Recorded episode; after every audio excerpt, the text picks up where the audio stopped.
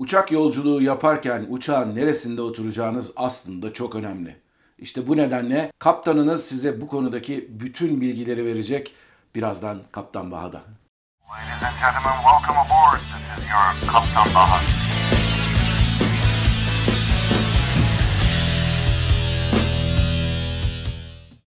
Herkese merhabalar arkadaşlar. Ben Kaptan Baha, Bahadır Acuner. Yepyeni bir Kaptan Baha yayınıyla sizlerle beraberiz. Uçakta seyahat yaparken, uçakta yolculuk yaparken nerede oturduğunuz aslında sizin yolculuğunuzun ne kadar iyi veya kötü geçeceğini çok son derece belirleyen bir etken. Bunlardan bazılarını belki biliyorsunuz ama bazılarında gerçekten bilmediğiniz bilgiler var. Bugün sizlere her şeyden evvel bunları sırasıyla anlatmaya çalışacağım. Şimdi her şeyden evvel uçak modellerine bakalım. Eğer birazcık seyahat yapıyorsanız uçaklarla, bir yılda bir defadan iki defadan fazla uçağa biniyorsanız, birazcık da böyle uçaklara meraklıysanız hangi uçak türüyle uçtuğunuzu biliyorsunuzdur. Mutlaka ve mutlaka ya bir Boeing yedi yüz otuz yedi ile veya bir Airbus üç yüz yirmi ailesinden bir uçakla uçuyorsanız eğer, aslında bilmeniz gereken bir şey var. Bazen insanlar şey diyorlar, ya geçen günü Airbus'la gittik çok rahattı veya Boeing'le gittik çok rahattı vesaire diyebiliyorlar. Aslında uçaktaki rahatlığınız sizin uçak tipiyle alakalı bir şey değil. Çünkü uçak tipine bakılmaksızın uçağın içerisindeki koltuk konfigürasyonunu hava yolları belirliyor. Örneğin bir Türk Hava Yolları ile Airbus üç yüz yirmi bir ile uçtuğunuz zaman bunların bazılarında sadece ekonomi koltuk var. Ekonomiden business'e koltukların arası boş bırakılarak yapılan bir takım business class olayı var. Evet, ekonomi koltukları gördüğünüz gibi, diz arası da işte çok da bir şey değil. Ortası boş, yanındaki amca da burada oturuyor. İşte buna da business class diyorlar. Bazı üç yüz yirmi birlerde özellikle üç yüz yirmi bir Neo'larda önünde mükemmel ekranları olan, harika, geniş, rahat koltuklu olan business class koltuklar var. İşte siz uçak biletini aldığınız zaman Airbus üç yüz yirmi bir dese bile biletinizin üstünde veya siz rezervasyon yaparken bunun hangisine bineceğinizi siz kestiremiyorsunuz. Aslında bunu kestirmenin yolları da var. Birazdan bu web sitelerini de size açıklayacağım. Aynı şey yedi yüz otuz yediler için geçerli. Bir Türk Hava Yolları gibi hem business class hem de ekonomi sınıfı olan bir hava yolundan bahsettiğimiz zaman onda değişik koltuk konfigürasyonları olabiliyor. yedi yüz otuz yedi dokuz yüz E R'lar Afrika'ya gittiği için onların koltuk araları birazcık daha fazla oluyor. Daha az yolcuyla daha uzun mesafelere uçmak için ve insanlara uzun yolculuklarda daha rahat bir seyahat olanağı ve seyahat deneyimi yaşatmak için onların koltuk aralıkları birazcık daha geniş. Ama yedi yüz otuz yedi yedi yüzler kullanılıyorsa eğer, örneğin Anadolu Jet'te veya yedi yüz otuz yedi sekiz yüzler kullanılıyorsa, Anadolu Jet'te bütün koltuklar ekonomi.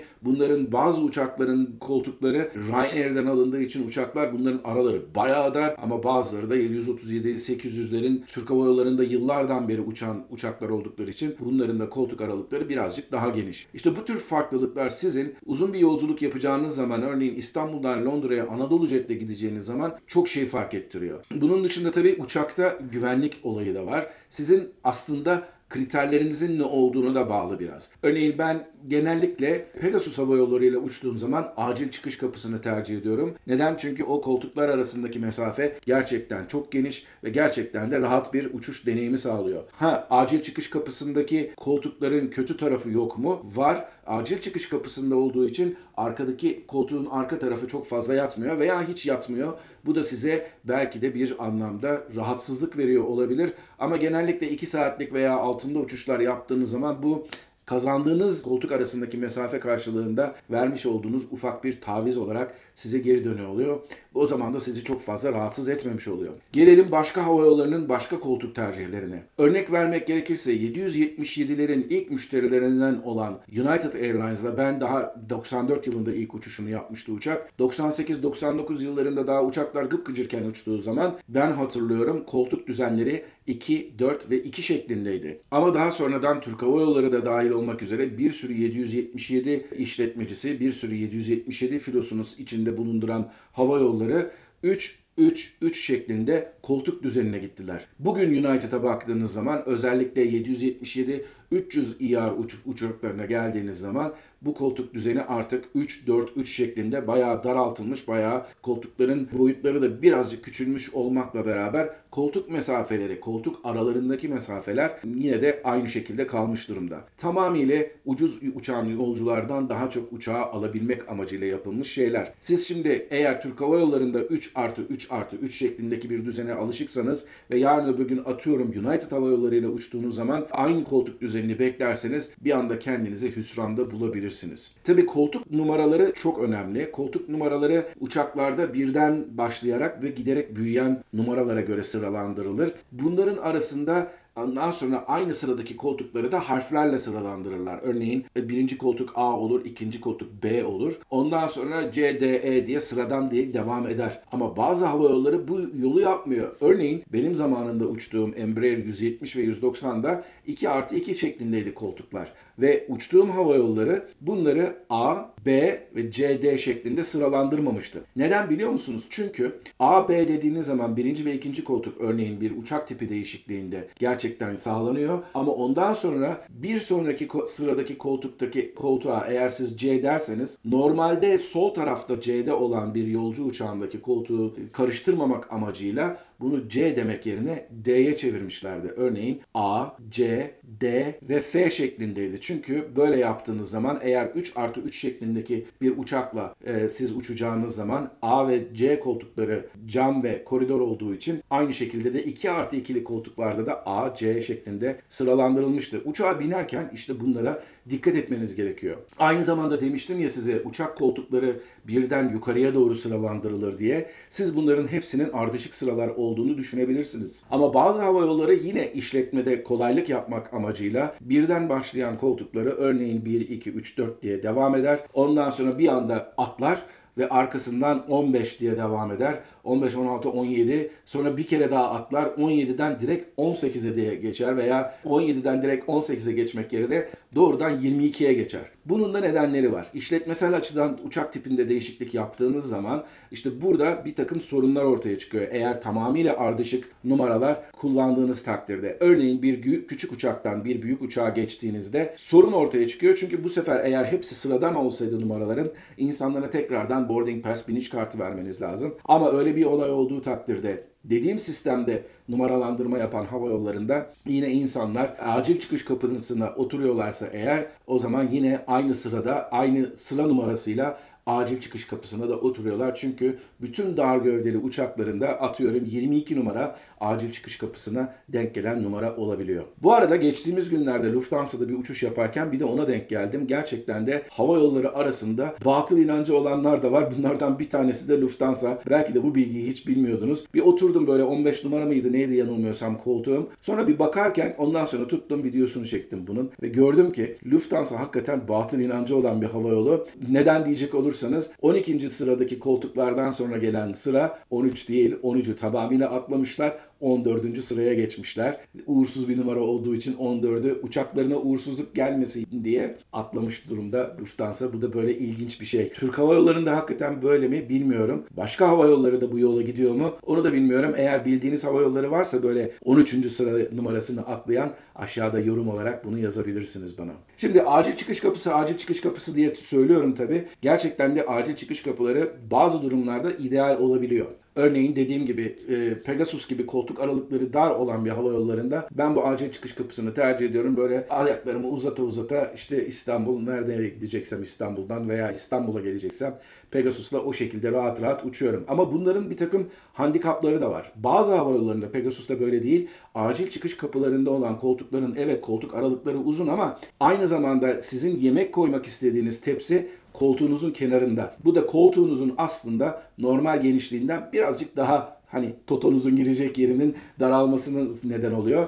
Buna da dikkat etmeniz gerekiyor. Aynı zamanda acil çıkış kapısından bir şey daha söylemiştim. Koltukların arkaları yatmıyor. Eğer böyle bir e, konumda yolculuk yapacaksanız sizin yapmanız gereken, eğer uzun bir yolculuksa bunu da dikkate almanız gereken var. Bir de kanunun getirdiği, havacılık kanunlarının getirdiği acil çıkış kapısı kısıtlamaları var. Nedir bunlar? Örneğin hamile yolcular acil çıkışta oturamazlar. Amerika'daysanız bunu size de söylerler. İngilizce bilmiyorsanız, komutlara uyamayacaksanız siz bu durumda e, acil çıkış kapısında oturamıyorsunuz. Eğer siz koltuk değnekleriyle uçağa bindiyseniz acil çıkış kapısında oturamıyorsunuz. on beş yaşından küçük çocuklar eğer size refakat ediyorlarsa acil çıkış kapısında oturamıyorsunuz. Örneğin ben ailemle beraber yolculuk yaptığım zaman acil çıkış kapısında oturamıyorum kızımdan ötürü. Ama başka zamanlarda kendim uçtuğum zaman veya sadece eşimle uçtuğum zaman acil çıkış kapısını bayağı tercih ediyorum. Çünkü bir de olayın esprisi var. Hani acil durumda uçaktan ilk çıkan ben olayım diye. Şimdi bundan bahsetmişken uçaklardaki en güvenli koltuk neresi ona bakmak lazım. İstatistiklere göre bu insanların artık pelesenk etmiş olduğu bir şey var dillerine. İstatistiklere göre uçağın arka tarafı her zaman için daha güvenli diyorlar. Gerçekten de öyle ama uçağın arka tarafında oturmanın getirdiği bir takım sakıncalar da yok değil. Örneğin uçaktan rahatsızsanız, özellikle bir türbülans sizi çok rahatsız ediyorsa, türbülans için gerçekten de en kötü yer uçağın ne kadar arkasına giderseniz o kadar sizi rahatsız eden bir şey.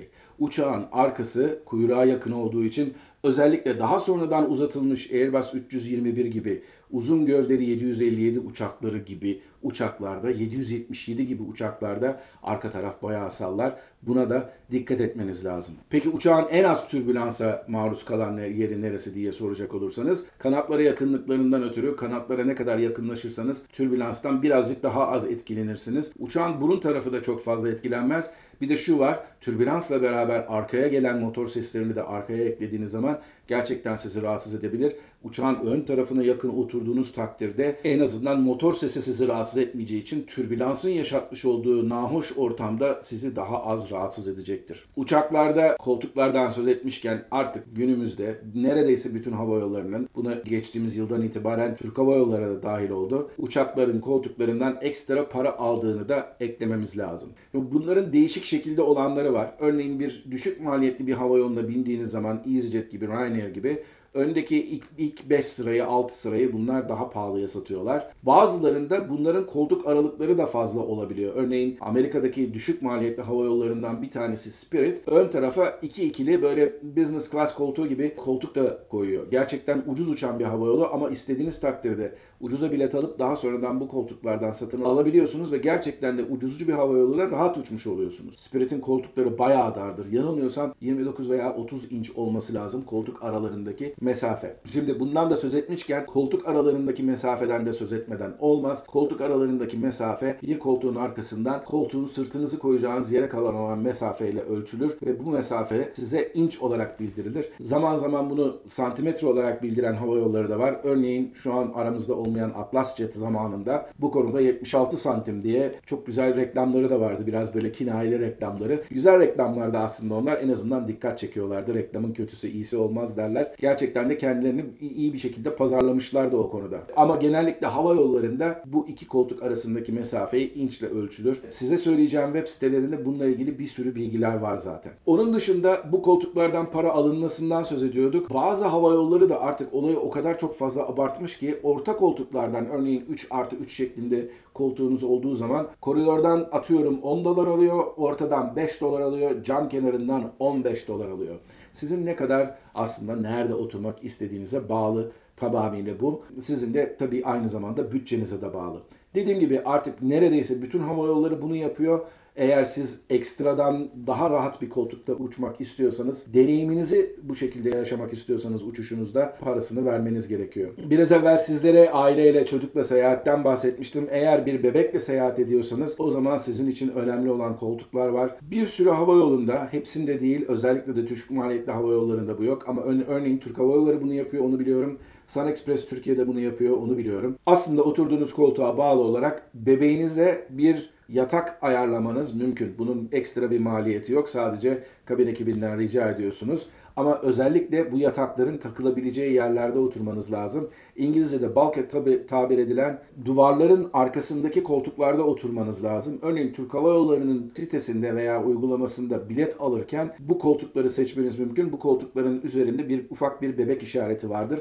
Bu bebek işareti sadece bebeklere uygun demek değil bu koltuk. Aynı zamanda buraya oturduğunuz takdirde kucağınızdaki bebeği önünüzde size takılacak olan beşiğe takmanız mümkündür diye anlatmak amacıyla yapılmıştır. Dediğim gibi bunun ekstra bir maliyeti yok ve gerçekten de sizi bayağı rahatlatıyor. Ben kızım daha küçükken yanılmıyorsam Türk Hava Yolları'yla Prag'dan İstanbul'a uçarken en azından iki saatlik yolculuğun kırk beş dakikasında orada uyutup kızımı biraz da biz rahat etmiştik ki en azından yemeğimizi yiyebilmiştik. Onu hatırlıyorum. Ama burası bu bebek beşikleri çok da büyük yerler değil. Örneğin bir bir buçuk yaşından sonraki bebekler için çok da ideal olduklarını zannetmiyorum. Ama burada en azından hem beşik güvenli bir ortamda hem de bebeğinizin kemeri de bağlandığı için son derece güvenli bir ortamda bebeğinizle beraber uçabiliyorsunuz. Eğer bebeğinizle uçacaksanız yakınlarda buna dikkat etmenizi öneririm. Gerçekten çok büyük bir rahatlık. Şimdi ben size sen ne demiştim? Size bir takım web sitelerinden söz edeceğim demiştim. Hava yollarının bazıları size koltuk planlarını son derece rahat bir şekilde açabiliyor ve dolayısıyla çok da fazla dışarıdan bilgi edinmenize gerek kalmıyor. Ancak öyle web siteleri var ki hatta bunların bazılarının uygulamaları da var. Onları da indirebilirsiniz. İnsanlar yaşadıkları deneyimden yola çıkarak bir anlamda Wikipedia gibi oraya bilgileri de doldurup arkasından da yapacağınız uçuştaki uçağın tipinden hangi koltuklara sahip olacağına kadar da size ayrıntılı bilgi elde etmenizi sağlayan web siteleri var. Programın başında söylemiştim sizlere bir takım uçaklar, bir takım hava yollarında aynı uçaktan çok değişik koltuk konfigürasyonuna sahip uçaklar olabiliyor. İşte bunu yakalayabilmeniz için de bu web siteleri veya uygulamalar gerçekten çok önemli. Uçuş numaranızı yazıyorsunuz, tarihinizi yazıyorsunuz. Ondan sonra baktığınızda size hangi tür bir uçakla ve hangi tür koltuk konfigürasyonuyla uçacağınızı gösterebiliyor. Yaklaşık yüzde doksan olarak doğru olabiliyor bu. Ama benim yaptığım bir şey var. Bir web sitesinde bu web siteyi açıp ondan sonra oradaki konfig- konfigürasyona bakıyorum. Ondan sonra örneğin Türk Hava Yolları veya Pegasus'taysa veya başka bir hava yolundaysa onun koltuk seçmemi sağlayacak olan web sitesine bakıp gerçekten bunların birebir uyup uymadığını da kontrol edebiliyorum. Çünkü arada zaman zaman farklılıklar olabiliyor. Son dakikada uçak tipi değişikliği veya uçak koltuk türü değişikliği olabileceği için bunu da böyle yapmanızı öneririm. Şimdi bu web siteleri neler? Bu uygulamalar neler? Onlara bakalım. Bir kere her şeyden evvel bu işe ilk başlayan, tamamıyla amatör ruhla başlayan, çok gezgin bir insanın yapmış olduğu SeatGuru nokta com var. Bu web sitesini daha sonradan TripAdvisor satın aldı. Ne yazık ki TripAdvisor satın aldıktan sonra eskisi kadar güncelleme yapamadı. Örneğin Türk Hava Yolları'nın Airbus üç yüz ellilerine baktığınız zaman uzun bir süre bu uçaklar burada yer almadı. Hala şu an var mı bilmiyorum. Ama en azından şu an için Türk Hava Yolları'nın iki tane değişik koltuk konfigürasyonlu Airbus üç yüz ellileri var. Bu web sitesinde güncellenmiş olduğunu ben en son baktığımda görmedim. Eğer bu video yayınlandığında siz bakacak olursanız aşağıda yorumla bildirirseniz sevinirim. SeatGuru dediğim gibi önceden çok önceden beri olan bir web sitesi. Hani neredeyse yirmi yıllık olan bir web sitesi. Ama onun dışında arkadan gelen ve bazı durumlarda gerçekten SeatGuru'nun yaptığından daha iyi işler yapan siteler de var. Bunlardan bir tanesi de seat maestro nokta com. seat maestro nokta com'u ben gerçekten beğeniyorum ama bütün bu web sitelerinin ortak bir özelliği bazı düşük maliyetli hava yollarının koltuklarını çok iyi yansıtmaması. Onun dışında bir web sitesi daha söyleyeceğim size. seat maps nokta com. Burada da aynı şekilde uçuş bilgilerinizi girip arkasından uçak tipinde hangi koltukta uçtuğunuzu da görebilirsiniz. Bugün sizlere uçak koltuklarından söz ettik. Ee, umarım bu bilgiler size bir sonraki yapacağınız uçak yolculuğunuzda çok yardımcı olur. Bambaşka bir Kaptan Baha yayınında tekrardan görüşmek üzere. Mutlu kalın ama her şeyden önemlisi sağlıklı kalın. Hoşça kalın.